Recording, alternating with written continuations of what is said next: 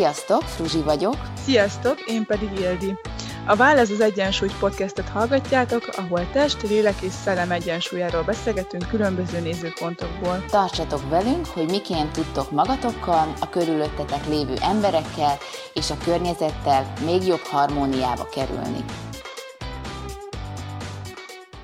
Sziasztok! Sok szeretettel köszöntünk titeket a Válasz az Egyensúlyt podcast legújabb epizódjában. Itt van velünk ismét Ildi. Sziasztok! A mai részben pedig folytatjuk az Enneagram témakörét. Ugye az előző adásban volt egy általános bemutató arról, hogy mi is ez az Enneagram, miért is javasoljuk azt, hogy kicsit megismerkedjünk ezzel a rendszerrel. Egyébként az a lényege, csak tényleg nagyon röviden, hogyha felismerjük azt, hogy milyen minták alapján, milyen hiedelmek alapján működünk mi, illetve az embertársaink, akkor sokkal inkább tud javulni a saját magunkkal, illetve ugye más emberekkel való kapcsolatunk. Megértjük, hogy kinek mi a, a, a belső félelemrendszere, a, a hiedelemrendszerének egy részét, és így akkor jobban tudunk ugye egymással működni, illetve funkcionálni. Tehát az előző részben ugye három karaktert beszéltünk meg, a 8-ast, a 9-est, illetve az 1-est, a mai részben pedig folytatjuk tovább a 2-es, 3-as, 4-es, 5-ös, 6-os, 7-es karakterekkel. Most a következő az érző triász, a 2-es, 3-as és a 4-es. Nekik is van egy fő érzésük, nekik a fő érzésük a szégyen, és az a fő hiedelem rendszerük, hogy nem hiszik el, hogy saját magukért lehet őket szeretni. Ezért ugye különböző stratégiákat alakítanak ki, hogy hogyan tudják elérni azt, hogy őket hogyan is lehet szeretni. Na de nézzük a konkrétumokat.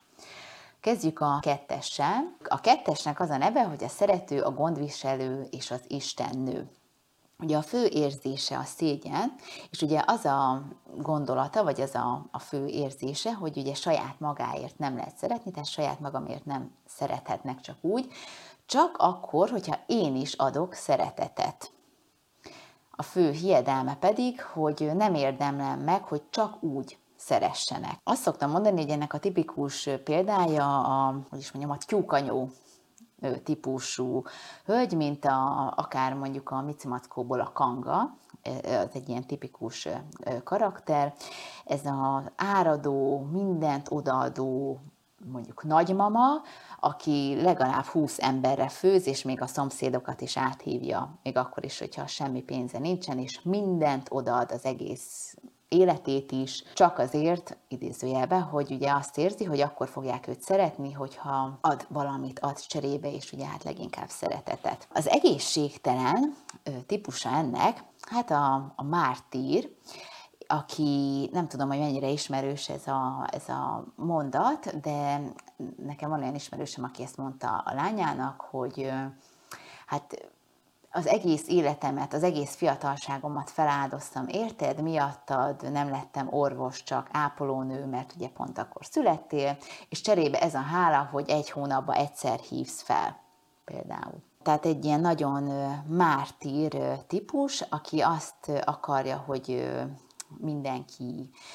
folyamatosan ugyanúgy foglalkozzon vele, és legalább ugyanannyi szeretetet adjon neki, amennyit ugye ő ad folyamatosan. Eléggé manipulatív, tehát ez a tipikus esete, amit ugye mondtam, hogy jaj, kislányom, kisfiam, én akkor már ezek szerint nem is számítok, anyádat vagy apádat, lehet ez apa is, soha fel nem hívod, pedig én főztem rád, mostam rád, hasonlók, ezek szerint akkor én már nem is számítok, és akkor egy ilyen nagyon manipulatív játszmába Bűntudatkeltés. Abszolút bűntudatkeltésnek a nagymestere, és igen, és e, ez a, ez a lényege, hogy hogy, hogy, hát, hogy őt azt érzi egyébként, hogy őt nem szeretik, és nem hálálják meg az ő szeretetét úgymond. Ami még az egészségtelen kategóriait ennél a kettesnél, hogy sokszor megfeledkezik a saját szükségletéről, és egyébként ez a 9-esre is igaz akár,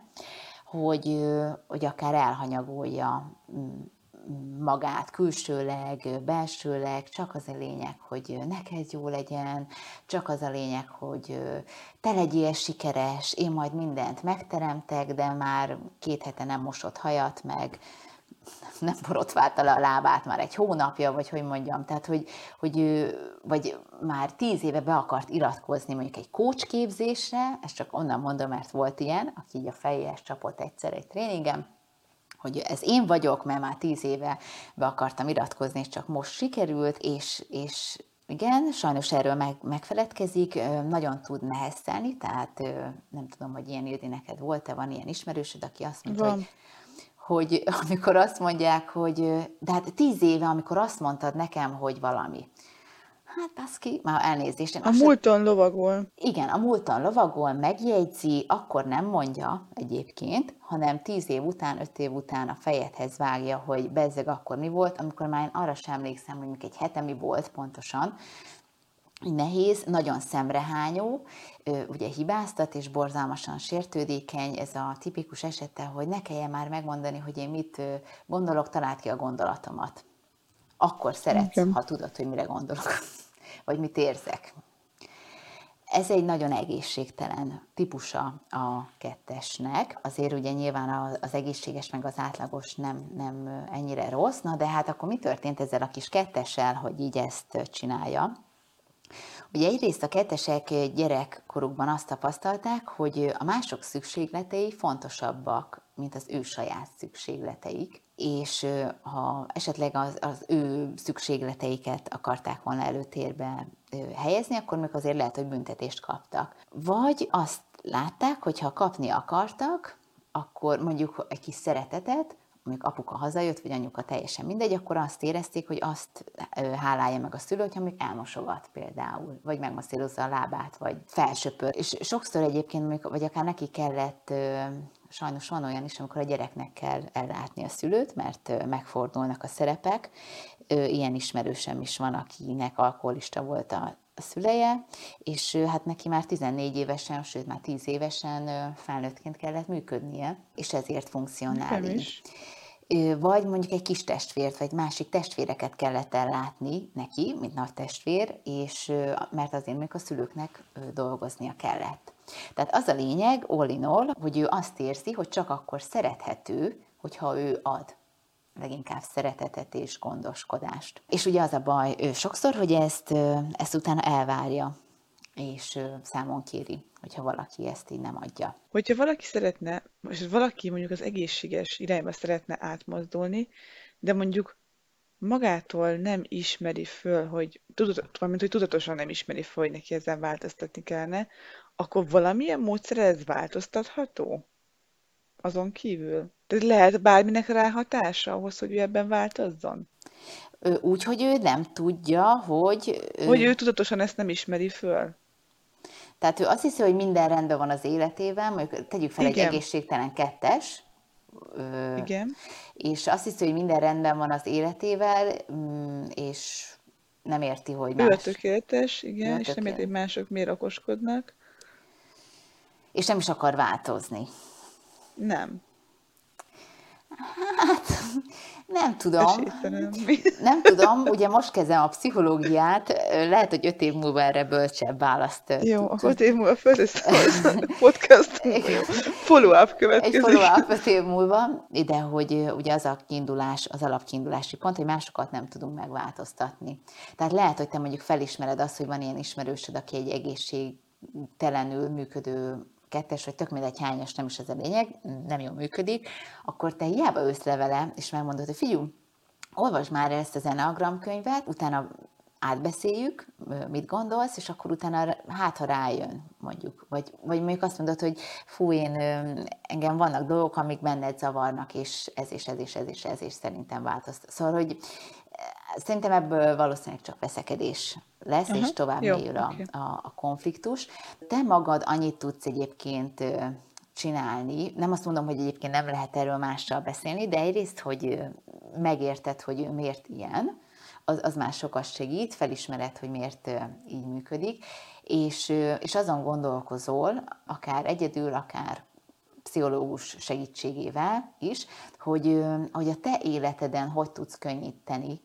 Tehát, hogy neked min érdemes változtatni, hogy ezt a kapcsolatot te jól tud működtetni, vagy legalább uh-huh. úgy tud működtetni, hogy ne örüljön föl ez. Uh-huh. Nem tudom, hogy ezzel mennyire válaszoltam a kérdésedre. Abszolút. Köszi. Szerintem, de mondom, majd térjünk vissza öt év múlva, mert lehet, hogy mást fogok akkor mondani. Jó. Jó, na de ugye, hogyha egészséges, azért szegény, mert kettes is lehet abszolút egészséges, ugye, hogyha jól működik egyébként a kis ketteskénk, akkor ő egy végtelenül kedves, egy nagyon gondoskodó ember lehet, vagy hát nem is lehet, hanem ő az, és ő is hasonlóan egyébként a 9-eshez nagyon empatikus. Ő, ő az a típus, aki, akivel úgy leülsz beszélgetni, és úgy szintén ebbe az öblös kanapéba, és akkor olyan, úgy, oh, úgy azt érzed, hogy végre valaki figyel, végre valaki rád hangolódik, na, egy, nagyon jól rá tud hangolódni az emberekre, és nagyon sokszor egyébként segítő szakmát is ö, ö, választanak maguknak, akár jól, jól működnek. De nagyon, tényleg olyan, akinél azt érzed, hogy bár, hogy bízhatok benne, és itt bármikor elsírhatom magam, nem fog azon kinevetni, vagy megszégyeníteni. Emellett egyébként nagyon, ők is nagyon tudnak pörögni, hogyha egészségesek, tehát egy ilyen nagyon cselekvő típus, tehát ez az az arhetipus, aki mondjuk az a anya, de lehet apa is, tehát ez, ez ugyanúgy férfi karakter is lehet, aki mondjuk egyszerre szervez három osztálykirándulást a három ö, gyerekének egyébként még a közösségi kertet is vezeti, van egy nyolc órás munkája is, és még mellette háromfogásos, háromfogás vacsorát is főz. Tehát, hogy ő nagyon tud pörögni, nagyon céltudatos, és egy ilyen nagyon közösségszervező ember, ami azt hiszem, hogy ebben a mai világban nagyon fontos, hogy nem csak individumok vannak, hanem hogy mi közösségben élünk, és, és sokkal jobban tudunk úgy funkcionálni egyébként közösségben, mint egyedül, és ennek ő egyébként nagy mestere a kettes, és a kettesnek azt kell megtanulnia, vagy azt érdemes, hogy egyrészt ő szerethető, ugyanúgy szerethető, és hogyha azt mondja, hogy akkor is ugyanúgy fogjuk őt szeretni, hogyha mm, nem takarít állandóan, és nem pakol, és nem masszírozza meg még a lábunkat pluszba, ugyanúgy szeretjük őt, illetve azt, hogy neki is legyenek igényei, és hogy nyugodtan vágjon oda az asztalra, és mondja azt, hogy elmegyek coach képzésre, csak hogy ma a saját példámnál maradjak, vagy igenis most beiratkozok az egyetemre, vagy megvalósítom a varró vállalkozásomat, teljesen mindegy, hogy igenis ő is számít, és fontos ő is, mint ember, ugyanúgy, mint a többiek. Ez mondom, ez igaz a kilencesre is. Egyébként ez lehet, hogy a, a szülő és a gyermeknek a száma vagy karaktere összefügg, csak más vonal jön ki, tehát mondjuk a szülőnél az egészséges, gyereknél egészségtelen, és így fordítva? Erre két válaszom is van. Az egyik, hogyha esetleg mondjuk arra vonatkozik a kérdésed, hogy látsz magadban mondjuk kettes jeleket, nem tudom, hogy erre vonatkozik-e a kérdés. Abszolút. Igen. igen. Az azért lehet, mert ugye, ha még tegyük fel, hogy egyes vagy, akkor ugye neked az egyik szárnyad a kettes. És az ah. azt jelenti, hogy akkor nagyon erősen lehetnek benned kettes jegyek is. Igen, igen, abszolút, abszolút. Uh-huh. Viszont az is igaz, amit mondasz, hogy nagyon sokszor az van, hogy azt hiszük, hogy mondjuk valahányosak vagyunk. Nekem van egy ilyen ismerősöm, aki szerintem full Hát, mindegy, mindegy hetes, most azt még nem tudjátok, hogy milyen, de néha nagyon átmegy ilyen nyolcas ágba, bár egyébként az a szárnya is, de ő, ő nem egy dühös karakter egyébként a hetes, és viszont azt tudom, hogy az apukája a, annak a srácnak, ő egy nagyon erős agresszor. És szerintem ott csak ilyen dolgokat megtanult az apjától, hogy miket kell mondani, de ő belülről egy nagyon laza és békés Szóval, hogy szerintem inkább csak ilyen mondatokat tanul el, meg, uh-huh. de hogy nem belülről jön neki ez így ösztönösen, még ezt, ez is uh-huh. megfigyelhető. Nem, mert hogy arra volt között a kérdésem, hogy, hogy ha fölismer magamban valamit, és azt látom, hogy az egyik szülőm is az, csak ő az egészségtelen irányba. Abszolút, lehet az. Uh-huh. Persze, persze. Akkor, akkor az nagyon nagy lemintázás volt akkor ezek szerint. Hát igen, igen, de például olyat is, nekem például egyik szülőm se nyolcas, tehát nem őket mintáztam. Tehát egyébként igen, az is lehet, amit mondasz, hogy nagyon lehet. Jó, nyilván még nem hallottam a többi típust, szóval, hogy még sok minden jöhet. Igen. Csak hogy eddig. Igen, igen, igen. Tehát egyrészt az is lehet, hogy elemintázod ő, őket, de azért, mert mondjuk a, tegyük fel mondjuk a anyukád mondjuk kettes, akkor te nem biztos, hogy kettes mintákat. Lehet, hogy full más. Na, igen, e, ez lett volna a kérdés, igen, igen, igen. igen lehet, hogy full más lesz. de az is lehet, hogy nem, tehát hogy ez, ez így nincsen mm, feltétlenül így kőbevésve. Mondom, itt sokkal inkább az van, hogy, és azért mondom, egy picit összetett a rendszer, mert egyrészt ugye vannak az ágak is, hogy, hogy ugye mellett, vagy a szárnyak, bocsánat, tehát mondjuk az egyesnél ugye a kettes, meg a kilences még lehet nagyon domináns, és ezek lehetnek egyszerre is dominánsak. Tehát sokszor van az, hogy nem tudod eldönteni, hogy kilences, egyes vagy, még kettes vagy például. Aha. Tehát, hogy ilyen is van, ezért mondom, hogy bonyolult a rendszer, és egyébként majd még lesz, de arról hát tényleg csak mindegy. Majd még egyel fogom a végén tovább bonyolítani, de az, az, az, az most abban még ne ugorjunk bele. Okay. Szóval, hogy igen, igen, szóval ez a, ez a kis ketteskénk. Jó, oké, akkor menjünk tovább a hármasra, aki pedig a, ugye ugyanúgy a fő érzése a szégyen. Neki az a fő érzése, hogy saját magáért nem lehet szeretni, tehát ugyanaz, mint a kettesnél, csak akkor, hogyha teljesítek. És őket egyébként úgy hívják, hogy a motivátor a legjobb és a mágus. A fő hiedelme az, hogy állandóan produkálnom kell magam, vagy állandóan teljesítenem kell ahhoz, hogy szeressenek engem. Azt szoktam mondani, hogy ez a tipikus szélszes, vagy ez a porszívó ügynök, vagy mondjuk popdívák, akár, vagy a nagyon tipikus karakter, ezt a filmet le is szoktam vetíteni, egy ilyen, szoktam filmjeleneteket is a, a tréningeimet, hogy mi a Wall Street farkasába a Leonardo DiCaprio-nak a karakter, akit játszik, ugye egy ilyen, ez a nagy dumás, nagy pofájú, állandóan hajtom a lét, hajtom a sikert, csak azért, ugye, mert az a belső hiedelmem, hogy magamért nem lehet szeretni, csak akkor, hogyha teljesítek. És itt egyébként lehet felfedezni például a hasonlóságokat az egyes és a hármas között meg egyébként akár a nyolcas között is. Ugye a nagy teljesítők, a teljesítménykényszeresek, tipikusan uh-huh. mindegyik, re igaz, és csak ugye nem mindegy, hogy mi a belső motiváció. Ugye a nyolcas, ő azért akar a legjobb lenni, úgymond, hogy nehogy valaki elnyomja őt. Nyilván ezek ugye tudatalatti. Ugye az egyes azért, mert hogy tökéletesnek kell lenni, a hármas meg azért, hogy csak azt hiszi, hogy csak akkor fogják szeretni, hogyha teljesít. De kívülről mhm. ez a három ember, három karakter lehet, hogy full ugyanúgy viselkedik egy csomó helyzetbe. Jó, de érdekes. Ezért izgalmas, igen. De azért nyilván itt vannak finomságok. Ugye az egészségtelen hármas, nagyon igaz rá az a mondás, hogy ez a minden rendben van. Ez a tipikus amerikai kultúra, ez az everything is alright. Vagy aj, azt szerintem az amerikai kultúra ilyen hármas, hogy minden rendben van, állandóan mosolygunk, vigyor, nézd meg az összes elnök, így mosolyog. Ugye azt érti, hogy neki folyamatosan teljesíteni kell, produkálnia magát, ő, nagyon igaz ez az énekeseknél is, és ugye nagyon sokszor az van, hasonlóan, mint az egyesnél, hogy ezért nem engedi meg magának a pihenést, mert állandóan teljesítenem kell. Nagyon sokszor felszínesek, ezt meg szokták kapni, mert hogy nagyon fontos az, és nekem is van ilyen ismerősöm, aki állandóan azon izélt, hogy a céges autója milyen, meg hogy hogy hívják a pozícióját, mi van Nekem is van ilyen. írva, igen, hogy az nem lead, hanem menedzser, vagy head off, vagy kutyafüle, és akkor, tehát az nagyon fontos, az, hogy nem a H&M-be vagy a second hand-be megy vásárolni, hanem a hát tudod, én márkákat se tudok, nem vagyok hármas, nem tudom, mi a menő márka, a Gucci-ba, vagy a Zara, vagy nem tudom, az annak számít. Louis Vuitton. Az, az, igen, igen.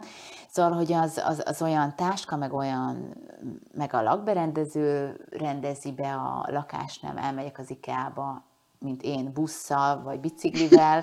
Tehát, na, nem, az, az nagyon gáz, nagyon türelmetlen, állandóan, mint hogyha egy ilyen sajtkukac lenne a popójában, nagyon versengő ő is, és azért mondom, hogy például sokszor az egyesre, meg akár a nyolcasra is igaz, hogy versengő, és egyébként sokszor versenyeznek is, tehát egyébként akár sokszor sportolók is lehetnek, hármasok, de mondom, az nagyon jellemző rájuk, hogy viszont nekik a látszat az nagyon fontos, hogy, hogy nézünk ki ilyen kirakat. Itt, na és akkor itt már lehet kicsit így, így ezen gondolkozni, hogy vajon a, tehát például egy nyolcasnak nem annyira fontos ez, most ezt én személyesen mondom, pont leszarom a, a látszatot, a tartalom az izgalmasabb, az egyesnek sem feltétlen fontos Nem. ez. Ő, nyilván azt, hogy rend legyen, meg ilyesmi, az fontos, de azt, hogy Louis Vuitton vagy nem tudom mik, Hát igen, az a márka az nem. de van szarva. Na az nem, az egyes, vagy a hármasoknál ez nem. És pont amikor mindegy, ez ö, az online tréninghez gyűjtöttem anyagokat, pont ezen gondolkoztam, hogy szerintem ezeket a márkás dolgokat, amik ilyen nagyon túl vannak árazva, ilyen luxus termékek, szerintem a legtöbb az ilyen hármasoknak szól. Biztos. hogy fogyasz, ugye, bocsánat, tehát dolgozz marha sokat, dolgozd ki a beledet, hármasokra nagyon igaz, burnout ugyanúgy jellemző, szarrá dolgozz magad, teljesíts folyamatosan, persze fogyasz, fogyasztói társadalom imádja a hármasokat, ugye költsd a lóvédat, mert egyébként azt hiszed, hogy saját magadért nem vagy szerethető, de ha ott a Louis Vuitton, akkor már igen. Vagy az Audi, vagy a BMW. Vagy az, így van, így van, így van. Igen. Így van, holott menőbb szerintem a bicikli, de Igen. zárójelbe zárva. Na, z- ö, oké, és hát mi történt ezzel a kis hármassal, hogy ez így, ez, ez, ez alakult ö, ö, vele? Hát ugye ő, ő is ugyanazt érezte, hogy ö, akkor dicsérték kiskorában, hogyha valamit produkált hasonlóan. Tehát ő azt érezte, hogy ő nem szerethető saját magáért, és állandóan neki bizonyítania kell, ahhoz, hogy őt szeressék. Tehát sokszor még feltételhez kötötték. Hány, hányas, hányas osztál haza? például, vagy hányadik lettél az énekversenyen. És nagyon sokszor, tehát azt érzik ezek a, a gyerekek, hogy, hogy csak akkor fogadják el őket, hogyha a teljesítményük jó, ugye. Ráadásul, ja, és lehet az- azért egyébként, mert még szintén a szülők hármasok, vagy akár egyesek, nekem van ilyen ismerősöm, nagyon beteg egyes anyuka, és így az ismerősöm egy nagyon erős hármas lett egyébként, mert hogy állandóan neki kellett a legjobbnak lenni az osztályban, előrehozott érettségit kellett tennie hasonlók, és akkor dicsérték meg. Egyébként se az, hogy szeretlek, vagy de jó vagy, vagy nem tudom. Igen, szóval vele, vele ez történt, és egyébként neki az a baj, hasonlóan az egyeshez, hogy nehezen tud lazulni, úgy igazából. Mert azt hiszi, hogy ha megáll, akkor szétesik a világ. És, és ez egyenes út a kiégéshez. Ezt egyébként tapasztalatból mondom. Na, de milyen az egészséges? Nagyon önállóak egyébként, tehát neki nem kell megmondani, hogy fiam, lányom, mit kell csinálni, ő nagyon jól tud cserekedni, gyors, gyorsan tud döntéseket hozni, ez különösen multiba egyébként elég frusztráló lehet, hogy tudna gyorsan döntést hozni, de nem hagyják mondjuk. Ö, nagyon hatékonyak, és ami szerintem egy hatalmas nagy előnyük a hármasoknak, hogy nagyon jól tudnak motiválni másokat. El tudja veled hitetni, hogy te fantasztikus vagy. Még akkor is, hogyha még te elég kis szarnak érzed magad, elhiteti. És szerintem nagyon sok motivációs tréner hármas. Egyébként. Szerintem. Akkor valószínűleg az önbizalmuk is megvan ehhez, Meg. hogy erre így képesek. Hát megvan az önbizalmuk, nem tudom, hogy ez mennyire Felszínes vagy nem? így van, tehát a tartalmát nem tudom, de külsőre úgy tűnik, hogy marha sok önbizalmuk van. Tehát, ö, Nekem vannak ilyen ismerőseim több is. nekem is rezden istenen arccal Igen. mondja azt, hogy jól van, holott tudom, hogy nincs jól, mert másnak meg elmondta, mindegy, nem ez a lényeg, de nagyon jó motivátorok, és hát főleg, már bocsánat, így a magyar kultúra az elég ilyen búval baszott, azért néha jó, hogy valaki be, berobban, és egy kicsit úgy felrázza az embereket. Szerintem. Igen. Szerintem, hogy higgyél magadba. Ugye az amerikai kultúra abszolút ilyen, a magyar az ilyen, vagy az ilyen kelet-európai, a ne higgyél magadról semmit, és kussolj. Na, ők Hát nem igen. ilyenek. Ők nem ilyenek. Nagyon pozitívak, egyébként trendik is, akár ez is pozitív lehet, és, és gyorsan tanulnak egyébként, és szeretnek is tanulni, tehát azért ők is nagyon jó vezetők lehetnek, hogyha egészségesen működnek. Neked van ilyen ismerősöd akkor? Aki Van, ilyen? van, több is. Csak mennyire érdekes, hogy mennyire ö, szűk vagy nem éles ez a határvonal ezek között, hogy gyerekként mit élnek meg, hogyha például ezt mondják a szülők, akkor lehet, hogy hármas leszel, de kicsit máshogy fogalmaznak, akkor lehet, hogy egyes leszel. Érted? Hát sőt, lehet, hogy ez nem is a szülőm múlik mindig, mert Kérdezni akartam, hogy ez mennyire határozza meg az otthoni, az otthoni könyvet, és mennyire az, hogy hat éves korra finalizál az egész dolog, mennyire, mennyire határozza a közösség. Vagy, Á, vagy maga a személyiség típus, tehát minden összegyúrva együtt. Szerintem minden összegyúrva együtt. Szerintem minden összegyúrva együtt. Most ezt mondanám, mert nyilván persze most a szülő, vagy ugye az, akivel a legtöbb időt tölti, ez lehet egy nagymama is, vagy nagybácsi, vagy nem tudom, az is nagyon befolyásolja, de mondom például az is a, a, a, a 9-esnél, ugye például, hogyha van egy másnál is, csak ugye, ahogy mondtam, hogy mondjuk egy nagyon erős, domináns testvér, az is befolyásolhatja, vagy egy nagyon olyan közösség akár, egy, akár óvodai közösség is, vagy, vagy nem tudom, szóval meg hát nyilván igen, pontosan amit mondasz, hogy egyébként is van egy habitus, amivel születünk, tehát ez, ez szerintem mind játszik, és látod, tehát például mondjuk, hogyha van egy szülő, aki, aki mondjuk azt mondja, hogy, és én ettől rettegek állandóan majd, hogy a mi gyerekünk nehogy azt érezze majd, hogy ilyen teljesítmény, teljesítenie kell majd, és nagyon remélem, hogy egy kis hippink lesz,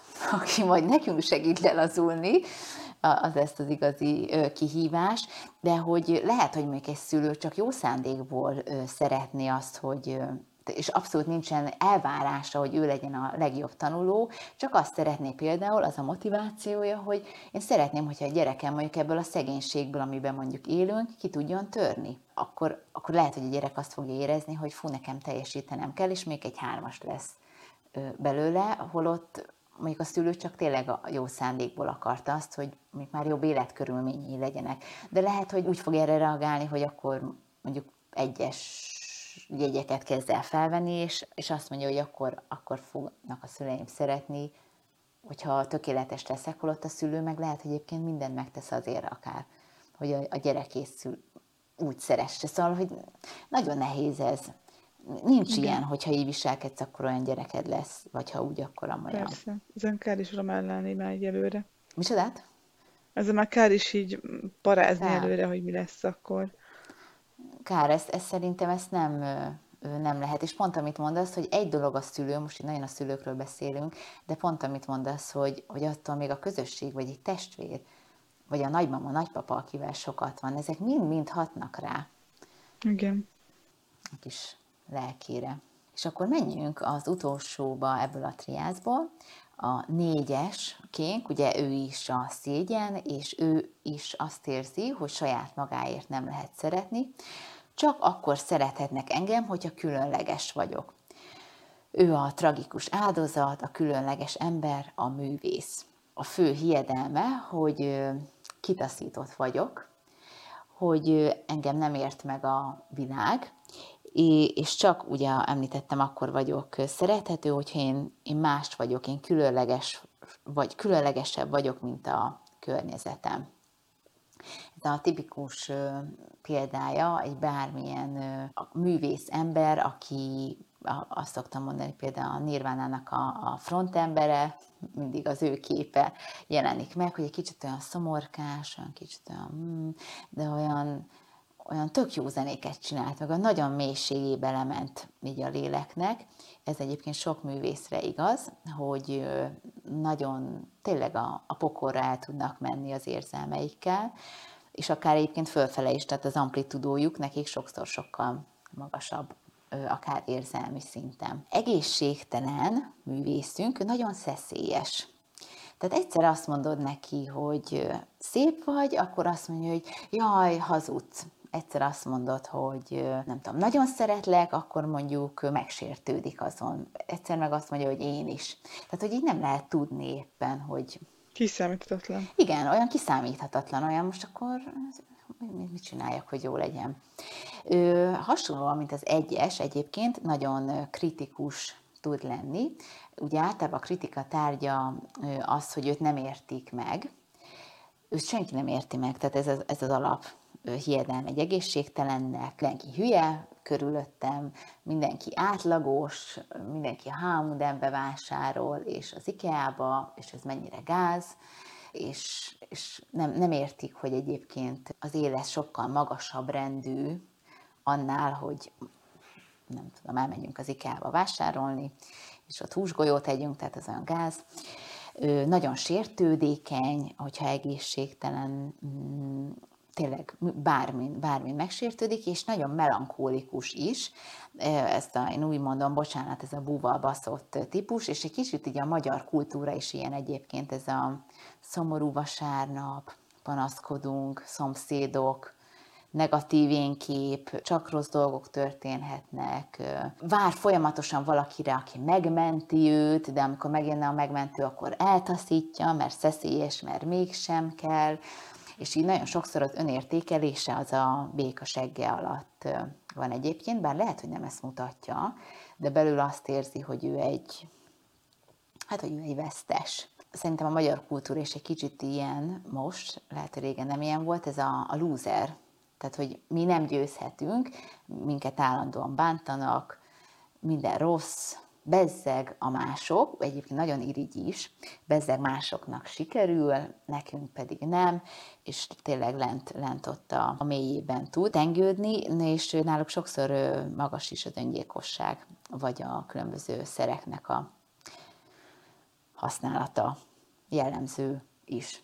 Nem tudom, hogy ez így érthető-e. Abszolút. Teljes mértékben várom az egészséges oldalát, mert szerintem ráismerek egy-két emberre szintén. Igen, egyébként azt kell még tudnia ugye a kis, kis négyesről, hogy ugye említettem, hogy azt érti, hogy saját magáért nem, nem lehet őt szeretni, csak ugye a különleges, és, és nagyon sokszor az van, hogy azt érzik, hogy mintha elcserélték volna őket a kórházba. És nekem is volt ilyen ismerősöm, aki négyes volt, és ezt ő, ezt ő mondta, hogy azt érzi, miért? a kórházba, és szerintem is elcserélték a kórházba. De, ez, de miért? Miért nagyon, ezt? nagyon más volt, mint a szülei. Tehát a, a szülei akár gondolkodásban, most úgy mondom, nem úgy mondom az egyszerű embereket, ne értsétek félre, hogy buták lettek, vagy nem, abszolút tehát tanult család, vagy, vagy hogy mondjam, de hogy olyan na, na, nagyon ilyen hétköznapi dolgokat csináltak, mármint, hogy most, hogy mondjam, tehát elmentek dolgozni, hazajöttek, elmentek egy évbe egyszer nyaralni, izé, de hogy egy ilyen évekig, évtizedekig minden nap ugyanazt csinálták. Tehát olyan szürke volt Igen, az életük? olyan szürke, uh-huh. olyan szürke volt az életük, és hogy nem azt, hogy pénz anyagilag nem tudták volna megtenni, abszolút nem. Nem, nem tehát ne, nem ez volt.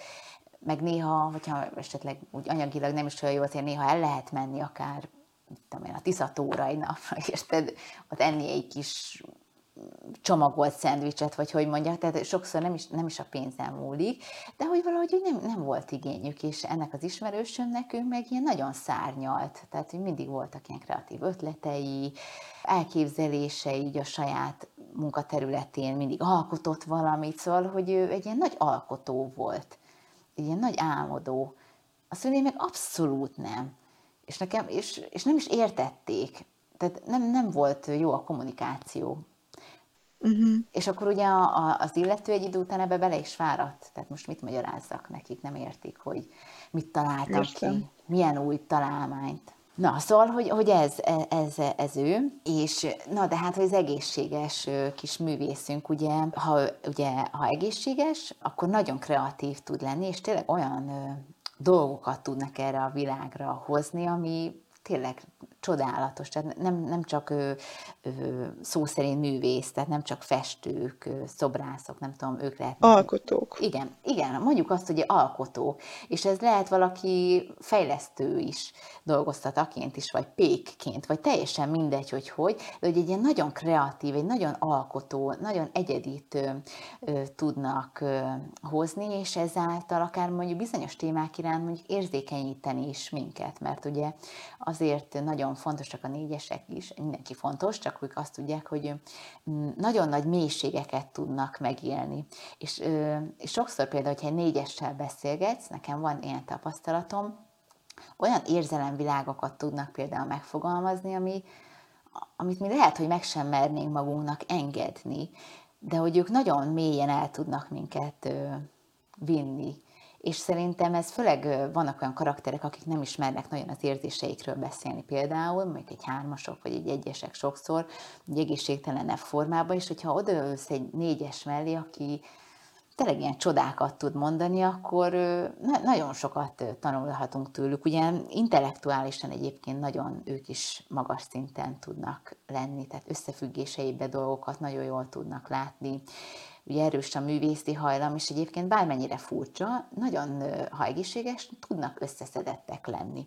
Tehát akár még tudnak egy vállalkozást működtetni úgy, hogy egy alkotó tevékenységet folytat, egyébként mondjuk vezete egy vegán pékséget, de ha neki az a vállalkozás, és nem csak a sütik készítésében jó, hanem egyébként tud a könyvelővel beszélni, a webold, webfejlesztővel, fényképeket készíteni, hasonlók. Tehát, hogy ők nagyon tudnak jól projekt menedzselni is ilyen szép multisan fogalmazva. Annak ellenére, hogy álmodozók mondjuk, vagy nagy alkotók, hogyha egészségesek. Neked, neked van ilyen egészséges négyesed? Van. De még egy-két robotál magamat is látom benne, de nem ez a meghatározó, csak mintha lenne egy kis hasonlat. Lehet. Van, van, az egyesnek van köze a négyeshez egyébként, de most ebbe ne menjünk Jó. most bele. Jó, tehát akkor ugye ők voltak a, az érző triászaink, ugye a kettes, hármas, négyes, és akkor jön az utolsó a, illetve a harmadik triászunk, ők pedig az ösztönös triász, az ötös, hatos, hetes, akinek a fő érzése a félelem, de mindegyikőjük mástól fél, és ezt fogjuk most átbeszélni, hogy ki mitől fél. Jön a következő, az ötösünk.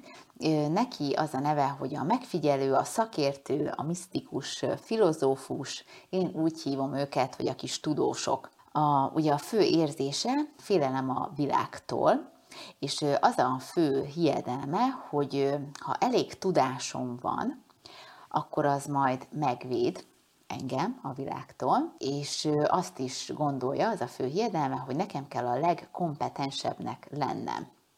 Na itt már teljes kezd akár a káosz lenni abból a szempontból, hogy ez még akár az egyesre is igaz lehet, vagy a nyolcasra, esetleg a hármasra, hogy hát nekem kell a legkompetensebbnek lennem, bár talán ez inkább a, a leginkább az egyesekre igaz. Perfekcionizmus. A igen. perfekcionizmus, így van, abszolút a perfekcionizmus, és sokszor egyébként ezt keverik is, hogy ki az ötös, ki az egyes. Tehát ő azt érzi, hogy a világ összes tudása sem elég ahhoz egyébként, hogy, hogy én a leginkább azt érezzem, hogy komfortos vagyok ebben a világban. Jó példa a Micimaszkóból a bagoly, ugye ő is egy ilyen nagyon kis, tudományosan mindig elmondja, és ő értekezve, hogy, hogy hogyan, hogyan is állnak a dolgok. Na ez a tipikus példája neki a kis tudósunknak. És akkor kezdjük ugye az egészségtelennel nála is, mindig így a negatívból a pozitív felé.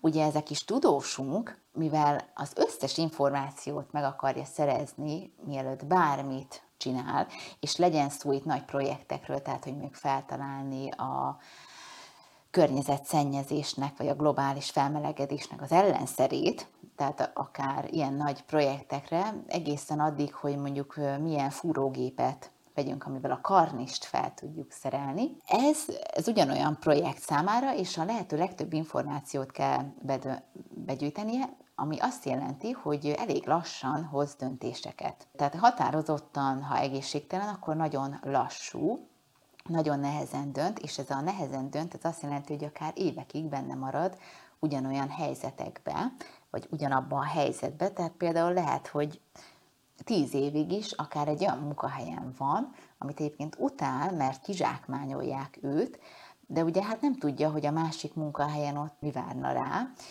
és azt érzi, hogy sosem tud annyi információt arról összegyűjteni, hogy ez jó döntés lenne, és akkor inkább ott marad, és szenved, és hagyja, hogy kizsákmányolják. Nagyon sokszor jellemző rájuk, hogy introvertáltak, és ez nem azt jelenti, hogy mindenki, aki introvertált ötös, de az jellemző rájuk, hogy szeretnek elvonulni, és csendben, magányukban lenni, ami sajnos azt jelenti, hogy nagyon el tudnak szegregálódni másoktól, és lehet, hogy éveket úgy leélnek, hogy kb. a szobájukon kívül, vagy a lakáson kívül max a boltba mennek.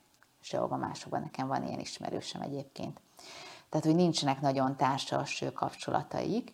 Sokszor nem gyakorlatiasak, ezt tudom mondani, ez a szórakozott professzor típusa, ugye van ez a, nem tudom, hogy ez mendemonda vagy igazság, ugye az Einsteinről, hogy hogy csak hogy jól hangzik, hogy lehet, hogy mennyi mindent feltalált, de hogy sokszor hazafele mondjuk eltévedt.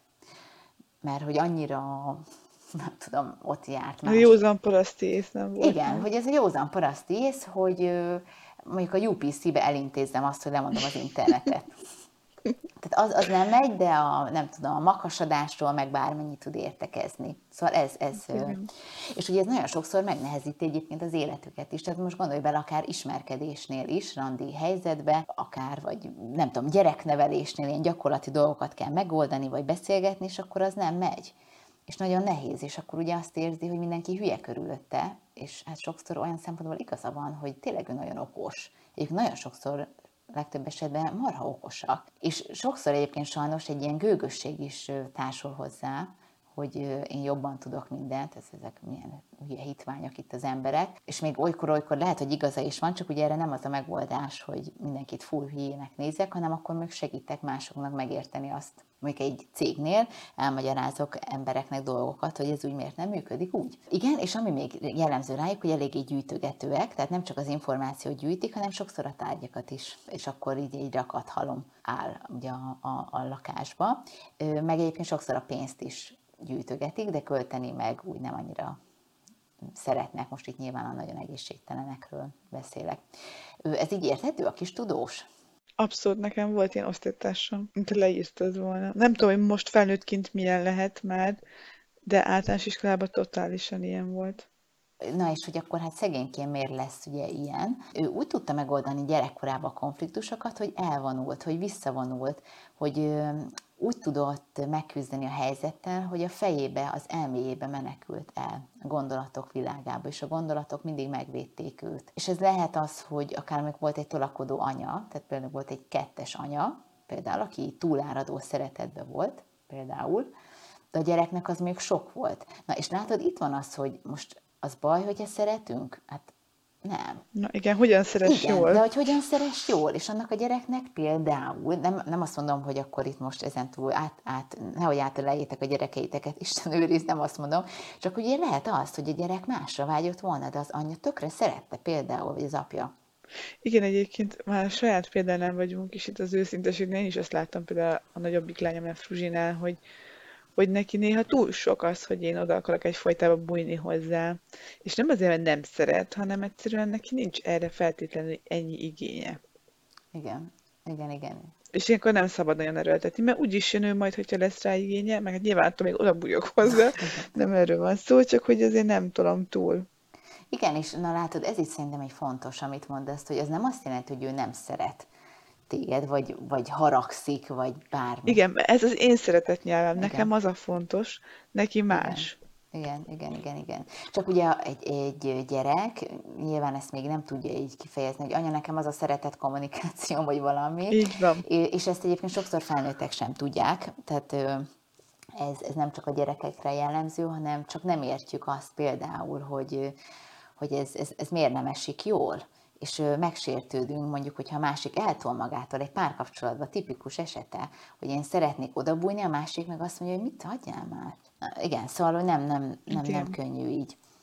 Na, szóval mondom, a, a kisötös az ezt érezte, hogy benyomulnak a terébe, lényegébe, és ez ugye nagyon folytogatóvá vált neki. Illetve azt is érezte, hogy hogyha tanul, úgymond, vagy a tudása birtokában van, akkor akkor ő meg tud helyzeteket oldani, és ezért lényegében az információ és a tudás lesz neki a mencsvára minden elől. Na, de akkor hát milyen egy egészséges ötös, mert azért hál' Istennek nagyon jól tudnak funkcionálni. Egyrészt eléggé praktikusak, tehát el tudja intézni a UPC-nél az internetnek a visszamondását, és ami az ötösnél nagyon fontos, hogy ezt a tudását, ami van, ezt ő nem így a fióknak írja, hanem ő elkezd tanítani. Elkezd másokat tanítani arra, hogy hogyan tudnak mondjuk, nem tudom, dolgokat jobbá tenni. Tehát, hogy például egy, egy tipikus esete az, amikor mondjuk van egy nagyon okos ember, a, nekem a férjem ilyen, ő egyébként ötös, tényleg eszméletlen okos, és nagyon jó meglátásai vannak a világról, és ne, vele sokszor beszélgetünk erről, hogy ő akkor tudja ezt meglépni, hogyha mondjuk például a, a munkahelyén még elkezd embereket tanítani arra, hogy, még hogy, hogy kell azt a programot csinálni például. Vagy ez a rendszer miért nem működik jól, mert nagyon jól látják a rendszereket és az összefüggéseket. Tehát számomra felfoghatatlan dolgokról beszél sokszor, de azt úgy el tudja mondani, amit szerintem tényleg egy öt éves gyerek is megértene. Tehát nagyon jól tudnak magyarázni, na és ezt kell nekik gyakorolni, mert ez nagyon nagy, ez egy nagyon nagy erejük nekik. Nagyon jó megfigyelők, önállóan tudnak döntéseket hozni, tudnak gyorsan, és tudnak úgy is döntést hozni, hogy nincsen meg a megfelelő információ, és elfogadják ezt. Hasonlóan az egyeshez mhm. rugalmasak lesznek sokkal jobban, mint, mint, mint az egészségtelen. Ő nagyon jól mondom, rendszereznek, és, és abszolút átlátják a káoszt. És le tudják fordítani a, egy olyan ember számára is, aki mondjuk 400 szót használ. Jó, oké, na, akkor menjünk tovább a hatosra, a triásznak a következő jegyei. Ugye nekik is az a fő hiedelmük, hogy a világ félelmetes, tehát nekik is ugye ez a fő érzésük a félelem, viszont ők az egész világtól és az egész jövőtől félnek, és mindentől igazából.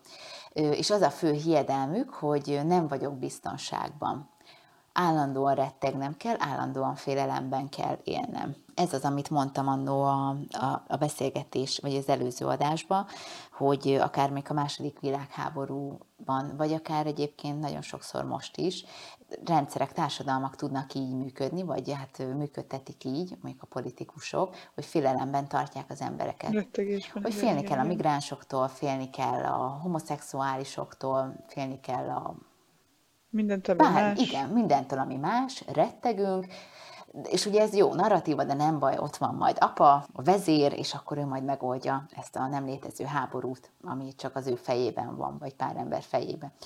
Na, szóval, hogy ez a tipikus eset a hatosnak, és egyébként azt olvastam egyszer, hogy a, az emberek többsége, tehát ilyen nagyon nagy százalék, ugye, hogy ámblok a populációnak a világon, több mint a fele hatos. Tehát hatosból van a legtöbb. Hmm. Igen. Ez nagyon durva. Igen, igen, igen. Ezt nem tudom, hogy ezt, ezt a statisztikát, ezt hogy számolták ki. Módszertanilag ez nem tudom, hogy hogy van, de ezt több helyen is olvastam már, hogy nagyon, nagyon sok ember, tehát a több, nagyon sok hatos. És ugye a hatosokra igaz az, ugye, hogy állandó rettegésben vannak, és nem hiszik el azt sem, ami ugye a körülöttük van.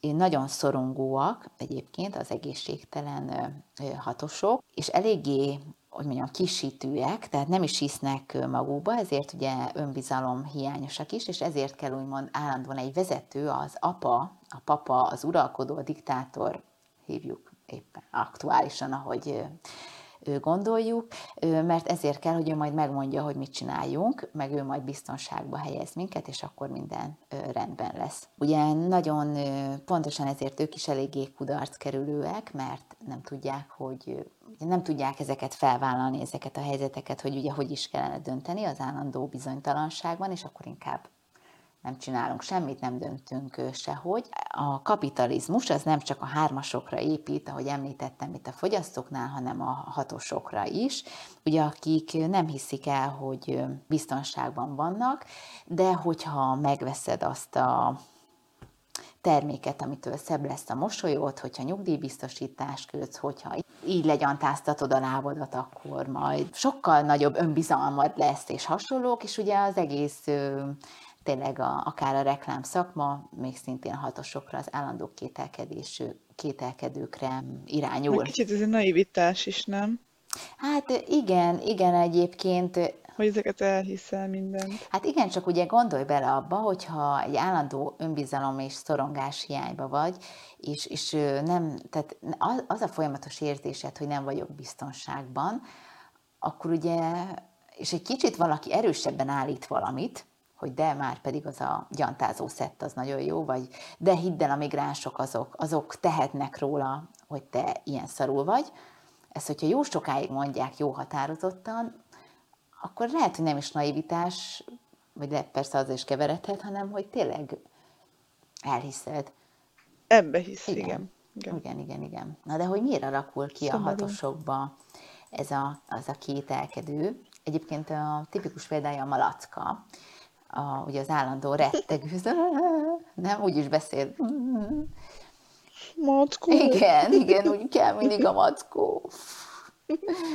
Ők gyerekkorúban arra meggyőződésre jutottak, hogy a létük, a létezésük, vagy hát az életük nincsen biztonságban. És ez nagyon sokszor azért alakul akár ki, nem, nem kizárólag ezért, de sokszor azért, mert nem volt ott egy erős apakép például. Tehát nincs ott apa, vagy anya, aki megvédjen engem. Tehát azt érzik, hogy támasz nélkül maradtak, maradnak, és ezért alakul ki bennük ez a szorongás. És látod például, mm, és ezért mondom, hogy most gondolj bele, van egy család, aki mondjuk nem ad biztonságot a gyereknek, a gyerek reagálhat úgy is, hogy azt mondod, hogy tudjátok, mint akkor kapjátok be, megvédem én magam, nyolcas, de reagálhat úgy is, hogy senki nem véd engem meg, akkor úristen, nem vagyok biztonságban. Mitől függ, hogy valaki így vagy úgy reagál? Hát, nem tudom. Ez már pszichológia öt év múlva. Igen, ugye? hát egyrészt vagy lehet, hogy erre sose tudok válaszolni erre a, erre a kérdésre. Fú, ezek olyan izgalmas dolgok pedig. Igen, de ha valaki tud, vagy ismer olyat, aki tud ezekre a kérdésekre válaszolni itt kiszólva a hallgatóknak, akkor mindenképp írjátok meg kommentre. Szerintem igen, pszichológia mindenképpen, de én egy kicsit így a spirci dolgokba is hiszek, hogy lehet, hogy ezt választottuk, ezt a karakterlapot magunknak. Uh-huh. Nem tudom, ez uh-huh. csak egy tipp. Nem tudom erre a választ. Jó. Is. Igen. Na, hát ugye a kis hatosunk keresi a stabilitást folyamatosan, és itt még szeretnék még egy, egy, egy ambivalens példát mondani, hogy sokszor azok a leginkább hatosok, akikre nem gondolnánk, hogy a leginkább hatosok, itt olyanokra gondolok, hogy mondjuk az ilyen kigyúrt autóból a szőrös hónalját kilógató meg arcokra gondolok itt, vagy a kidobó fiúkra, vagy desszantosokra, vagy ilyesmi, aki, akire azt gondolnád, hogy fú, milyen bátor, milyen bátor, de sokszor ezek az emberek mm, azért választanak még ilyen foglalkozást, desszantos, vagy tűzoltó, vagy nem tudom, mert hogy ugye állandóan félelemben él, és hogy ezt is szeretné legalizálni, ezt az érzését, így validálni, hogy de, hogy én mondjuk azért vagyok állandó félelemben, mert hogy mondjuk ilyen a munkám.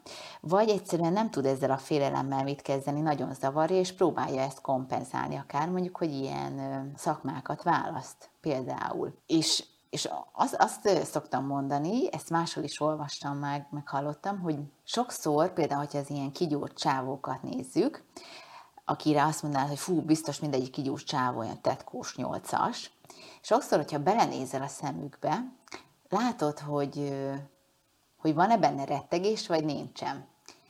Nem tudom, hogy ez így érthető-e, vagy neked van-e ilyen tapasztalatod. Nekem van ilyen, amikor egyszerűen belenézel ilyen szembe, nekem volt ilyen kigyúrt ismerősöm, és, és, és látod azt a kisgyereket, azt a rettegő kisgyereket. Igen, sokszor Ugye? Van. És persze van olyan is, akibe az agressziót látod, és ezt a nagyon nagy erőt meghasonlít. Tehát nyilván van olyan is. Csak azt mondom, hogy sokszor ezt a, ezt a rettegő kisgyereket, ezt így próbálják külsőségekkel leplezni. De mi van akkor azért, a hatosnak nem mondtam, ugye a kételkedő, a hagyományőrző és a hős az is igaz rájuk. Ők, hogyha egészségesek, akkor elfogadják azt, hogy a bátorság az a félelem ellenére való cselekvés. Ez egy nagyon fontos mondat hogy nem akkor vagyok, tehát egyrészt nem kell mindig, hogy állandóan biztonságban érezzem magam, de hogy annak ellenére hozok döntéseket, annak ellenére működtetem az életemet, hogy, hogy igen, vannak olyan helyzetek, amiben nem tudom, hogy mi lesz. Nagyon kötelességtudóak, nagyon egy igazi közösségi emberek, mert ugye a közösségben vagyok, akkor kevésbé vagyok veszélybe egyébként, megbízhatóak, és, és tényleg egy nagyon lojális emberek, tehát ők lehetnek, ők is még akár olyan munkavállalók, akik 10-20-30 évig ott vannak. Tehát egyszer, hogyha ők jól érzik ott magukat, megértékelik őket hasonló, ők soha nem fognak elmenni. Nagyon párkapcsolatban ugyanez. Nagyon megbízhatóak és lojálisak. Ő stresszben nagyon tudnak aktívak lenni, ők is, tehát például most a Desantost mondtam, de nem kell az Desantosnak lenni, és nagyon szabálytisztelőek, amíg azt érzik, hogy ez a szabály az, az nem bántja a közösséget, és, és elkötelezettek. Tehát ők egy, egy fantasztikus közösségi emberek egyébként, ők is nagyon jó közösségépítők, és, és tényleg lehet rájuk számítani. Tehát ők hősökké tudnak válni, az az igazság. Hogyha ez, ezzel együtt tudnak élni, meg ezt el tudják fogadni, hogy igen, ő ez, a biztonság, ez lehet, hogy ez csak egy ilyen illúzió, de attól még lehetek teljes ember és bátor. Úgy érted? Hát, hogy ha. abszolút. Ha az emberek nagy része hatos, ahogy mondtad, és mindenki az egészséges oldalt képviselni, akkor nagyon sok hősünk lenne a világban. Igen. Egyszer olvastam, vagy hallottam, hogy ezért mennek nagyon ezek a Marvel filmek, a hősös filmek. Ja, igen, szuper hősös. Mert vágyjunk rá egyébként ezekre, hogy, hogy, hogy hősök lehessünk. És szerintem egyébként nagyon sokan lehetnének hősök, az az igazság. Itt egy kicsit előjön belőlem a anyukám hármas, és néha átveszem ezt a motivátor. Na, ez például nekem egy ilyen abszolút berögződés, ez a motivációs tréner elő, előkerül belőlem, de hogy szerintem nagyon sokkal több van az emberekben, mint gondolnák. Persze. Na, és akkor az utolsó jegyünk a hetes, a rajongó, az ínyenc, a mágikus gyermek, én csak úgy hívom, hogy a parti arc. Na, hát így elsőre, egyébként mindenki hetes akar lenni, mert az milyen menő, mindjárt megmondom, hogy miért. Ugye a fő érzelme neki is a félelem, ugyanúgy. Ő menekül az érzései elől, és neki az a fő hiedelme, hogy buli az élet, és csak lazán mindent. Ő menekül az érzései elől, és nem akarja felvállalni azt, hogy, hogy neki lehet nehéz, és ő inkább mindent, mindenből viccet csinál, mindig szórakoztatni akar, ezek a tipikus humorista, aki, aki mindenből poént csinál, tényleg a poéngyárosok, és az állandó élvezetek, ízek, mámor, minden egy nagy sztori, ők, ők a, a hetesek. Milyen egy egészségtelen hetes? Hát nagyon nyughatatlanok, tehát nekik is hasonlóan a sajtkukac van a popójukban. Állandóan mennek helyekre csinálnak dolgokat, ez a FOMO, ugye ez a Fear of Missing Out, ez abszolút igaz rájuk, tehát nekik kell állandóan a legújabb élményeket beszerezni, a legújabb ízeket kipróbálni, és, és mindenhol ott lenni, mindenhol is. Emiatt eléggé szétszórtak tudnak lenni, tehát hasonlóan ilyen szórakozott professzor, az rájuk is igaz, és állandóan csak az élvezeteket hajszolják, amitől hát nem igazán teljesítenek. Ez nyilván hát most kérdés, hogy baj-e, nem baj-e, de mondjuk például munkahelyen nagyon frusztráló lehet a többiek számára, hogy van még olyan kollega, aki, ha bár marha attól, Nekem volt ilyen kollégám, de hogy dolgozni, semmit nem dolgozik, és mindig a többieknek kellett megcsinálni az én munkáját is, hát az egy kicsit nyomasztó tud lenni hosszú távon. Ő az örök gyerek, aki, hát aki sosem nő fel, és ez nem azt jelenti, hogy ne menjünk el a játszótérre, akármi felnőttek is, vagy ne csináljuk olyan dolgokat, mint a gyerekek, hanem ő sokszor érzelmileg is gyerek kek maradnak, és az viszont elég problémás így felnőtt korban, tehát nem vállalják a felelősséget, mondjuk hárítják az életükért, nem vállalnak felelősséget, és ez elég nagy gond. És ugye állandóan menekül a félelem elől, és a negatív érzések elől, és minden megtesz azért, hogy nehogy egy picit azt érezze, hogy fáj.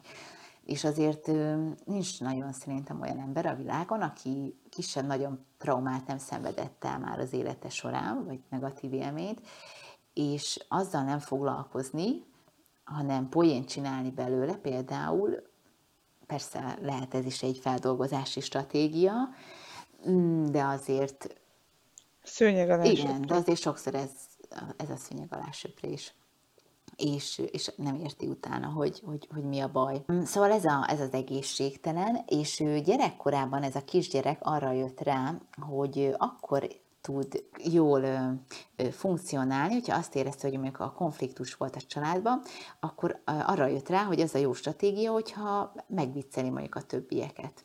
Elkezdi szórakoztatni őket, meg anya sír, vagy apa, tök mindegy, és akkor oda megyek, és akkor mondok neki valami poént például és, és ezt, ezt megtanulja, hogy mondjuk jó a humora, jól tud beszélni, és, és állandóan szórakoztatni. És ugye ez azért baj, mert magához így nehezen tud kapcsolódni sajnos. Na, de hát milyen az, amikor egészséges, mindenki egészséges is szeretne lenni, vagy nagyon sokan, hát egy nagyon lelkesítő ember tud lenni, tényleg egy kis csodabogár egyébként, és főleg most ugyanúgy a hármasokra is igaz ez, de a hetesekre is, hogy, hogy ebbe a búval baszott világba, különösen Magyarországon, azért egy berobban egy hetes, aki hát panaszkodni, ő nem fog, hát az tök gáz panaszkodni, hanem inkább lelkesítően tumágat, sztorizik, megröhögtet mindenkit, nagyon fantáziadús, tehát például ez Steven Spielberg is hetes, tehát olyan világokat tudnak megrajzolni, megjeleníteni, hogy fantasztikus egy nagyon derülátó, tényleg egy elbűvölő ember, imád, mindenki imád a társaságában lenni, attól te is egy kicsit így különlegesnek érzed magad, nagyon fürge észjárású, kíváncsi, minden érdekli, kérdéseket tesz fel folyamatosan, és tényleg, amit azt tudok mondani, hogy ami nagyon jó benne is, sok minden, ezek mind nagyon jók, hogy a közösségben nagyon pozitív hatással tud lenni tényleg egy, egy, egy, egy fény tud lenni a, a legsötétebb időkben ezek a, ezek a hetesek, viszont figyeljenek arra, hogy nagyon jó, hogy ilyenek, ez, ez fantasztikus, de hogy kicsit kapcsolódjanak a, a, a lelki világukhoz, és lehet, hogy soha nem fognak olyan amplitudóval lefele menni, mint a négyesek. Nem baj, nem kell mm, nem önazonosnak lenni, de de figyeljenek arra, hogy, hogy néha nekik, ők is, nekik is vannak érzelmeik, és negatívak is, és azzal is foglalkozni. Szóval ez a hetesek. Neked van ilyen ismerősöd? Van, közvetlen családban is. Igen, aki ilyen ö, mókamester? Vagy, hát igazából az 5-6 hétnek a vegyítése, de a hét a legerősebb nála. Aha. Igen, az abszolút lehet egyébként nagyon sok minden igaz rá, viszont az, hogy nem tud kapcsolódni magához, az a, a legigazabb talán. Aha, igen, igen, igen, igen. Hát sajnos az, az, az nehezen megy az egészségtelenebb heteseknek is, de, de mondom, tehát hogy értsük meg, hogy ugye azért megy ez neki, mert hogy ez a, ez a berögződése, hogy akkor lesz jó, hogyha ő szórakoztat minket. Na, szóval nagyon röviden ennyi volt az Enneagramnak a rendszere, és, és most itt már nincs arra mód, hogy beszéljünk arról, hogy ez a rendszer egyébként hogy is működik, mert ugye egyrészt említettem, vannak, vannak ugye a szárnyak, az is befolyásolja. Vannak egyébként minden kategóriának még alkategóriái, amiben most nem fogunk belemenni, illetve van az integráció és a dezintegráció, amiben most szintén nem fogunk belemenni. Nagyon röviden az azt jelenti, hogy, hogy megvan adva a rendszerbe, hogy ha mondjuk te egészségtelenül funkcionálsz, akkor melyik jegynek veszed át az egészségtelen mintáit, és hogyha és azt is megadja, hogy melyik jegynek az egészséges mintáit kell, hogy elved, vagy hogy érdemes, hogy eltanuld, vagy működtest, hogyha jól szeretnél funkcionálni. Ez röviden ezt jelenti. Hú, hát ez jól össze van rakva, elég komplex. Igen, elég komplex. Még azt szokták ugye kérdezni, hogy honnan tudom én, hogy mi vagyok. Mm, hát ez alapján lehet egyébként, hogy, hogy már, már körülbelül be, be, be tudtad lőni, hogy mi vagy, de azért egyrészt érdemes még utána olvasni. Vannak tesztek is. Azért azt szoktam mondani, hogy ne a teszt alapján döntsük el, hogy most én hatos vagyok, vagy hetes, vagy nem tudom, hanem inkább a tanultak, a hallottak alapján vonjuk le a, a következtetést. Már azt szerintem sokat segít, hogyha tudjuk, hogy mik nem vagyunk biztos, én például tudtam, hogy négyes biztos nem vagyok, meg hatos sem, meg szóval volt egy-kettő, amit tudtam már magamról, és akkor mi, mi, mi az, ami, ami um, lehetek, meg mondom, az érzelmeket érdemes még, hogy, hogy amikor egy stressz helyzet jön, akkor mi az, ami pff, egyből jön érzelem, nekem a dű az egyértelmű volt számomra, és ez nem azt jelenti, hogy nem szoktam félni, meg szorongani, abszolút szoktam, meg szégyenkezni is szoktam, de stressz helyzetre az automata az kapcsol be, hogy pff, eldob, elrobban az agyam. Szóval, hogy így e, például az is, ez is segített. Tényleg egyébként nem sokat tudtam az eneagramról, de hogy most így, amiket hallottam, hát ez rendkívül összetett és komplex, de hogy már most sokkal jobban leír, mint bármilyen másik teszt, vagy bármi ilyesmi, amit eddig láttam a, az elmúlt években.